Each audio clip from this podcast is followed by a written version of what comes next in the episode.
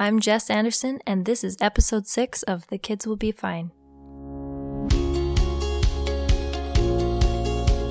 You're listening to The Kids Will Be Fine, a podcast about the experience of divorce and life after from the perspective of the kids. Whether a young child, impressionable teen, or grown adult with kids of your own, here you'll learn what it's like to maneuver through this life changing event that you did not choose and how to push through the ashes, rise, and bloom.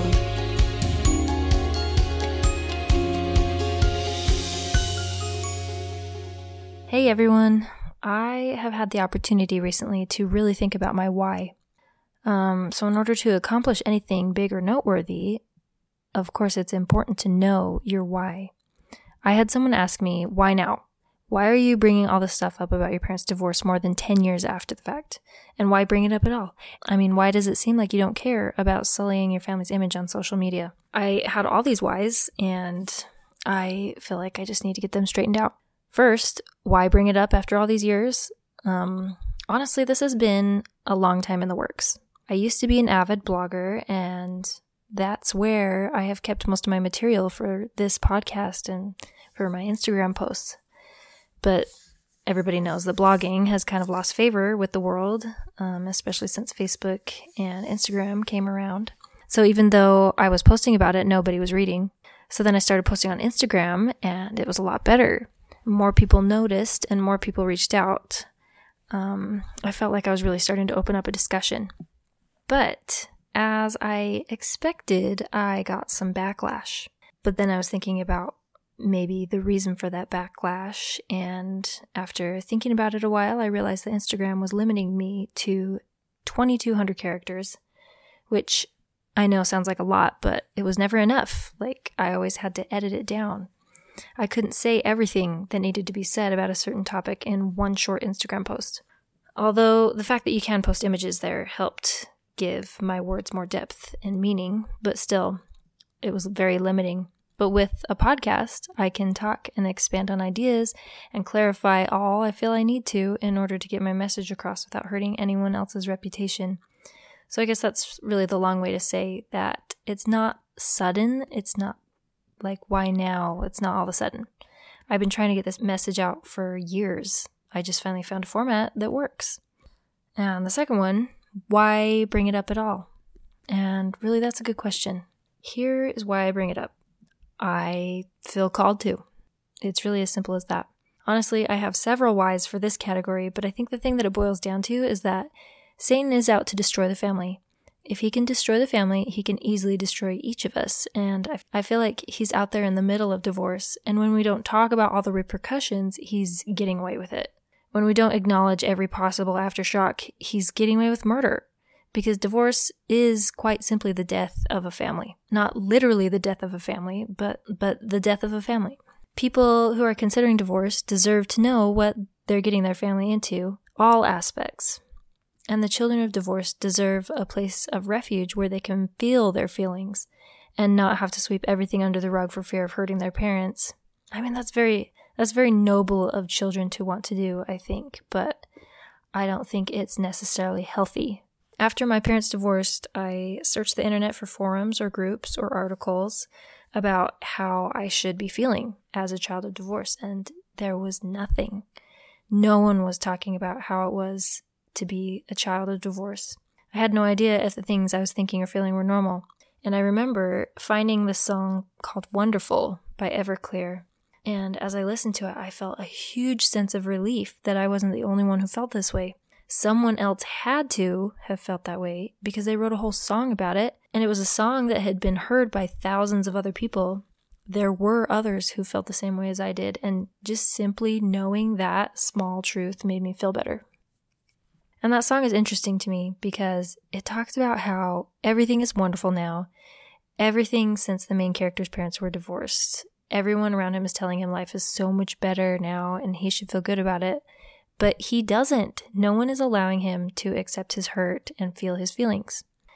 I played that song for my mom one night, actually, after they got divorced, as an answer to her question of how I was coping. I couldn't really form my own thoughts about it. I was too young and my feelings were too raw.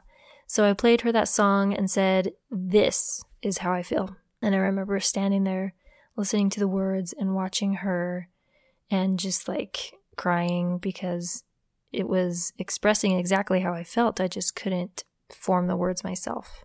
And it was very cathartic for me to be able to express that emotion that I couldn't articulate on my own through the help of someone else who had experienced something similar.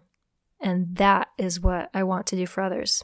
And the third question about putting my family on display for the world and airing out our dirty laundry without their consent. Well, first, that's being a little dramatic. Um, it might seem to people who don't know me that I'm still grieving or that I'm still angry at my mom and dad and I'm doing this to punish them.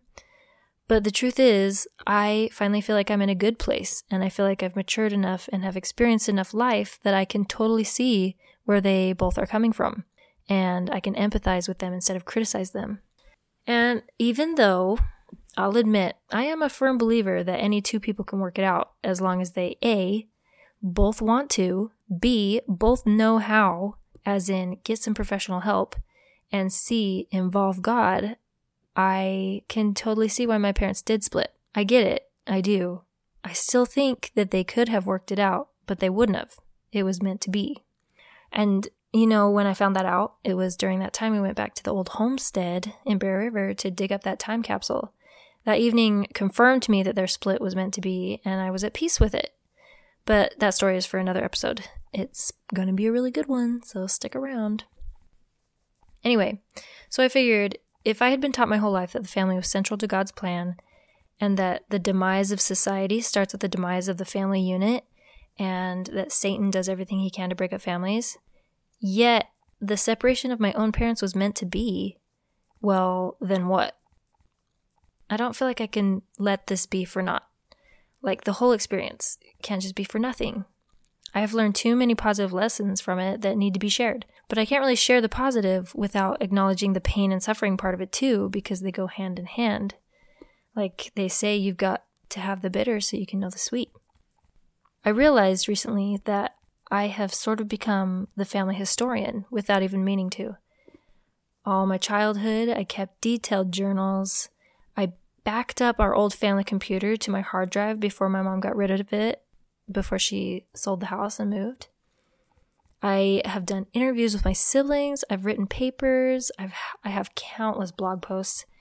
I have put almost every single thought I've had for over 15 years down on pen and paper or keyboard and computer and I did this all without really having any kind of plan. I just did it. I didn't know why. It was just like part of my nature. So if I do the math, divorce plus God's will plus detailed journals equals why let this learning opportunity go to waste? I have got all the material. I've got the spirit led push to do this. I'm in a good place mentally and emotionally. All these things mean that now's the time, and this is the message and I can assure you, I have no intention of making anyone in my family look bad or feel bad. But this is such a tricky topic, it's hard to tell a story from purely my own perspective when the story involves so many other people so intimately. I promise I am trying my best, and I'd love it if all of you listening would give me and my family the benefit of the doubt. We are not bad people. We have made mistakes, all of us, even you. But we can all learn from those mistakes and use that knowledge to teach others.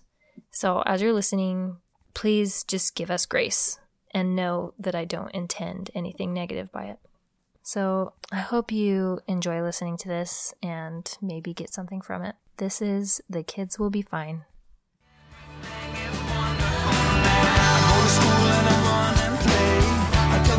that it's all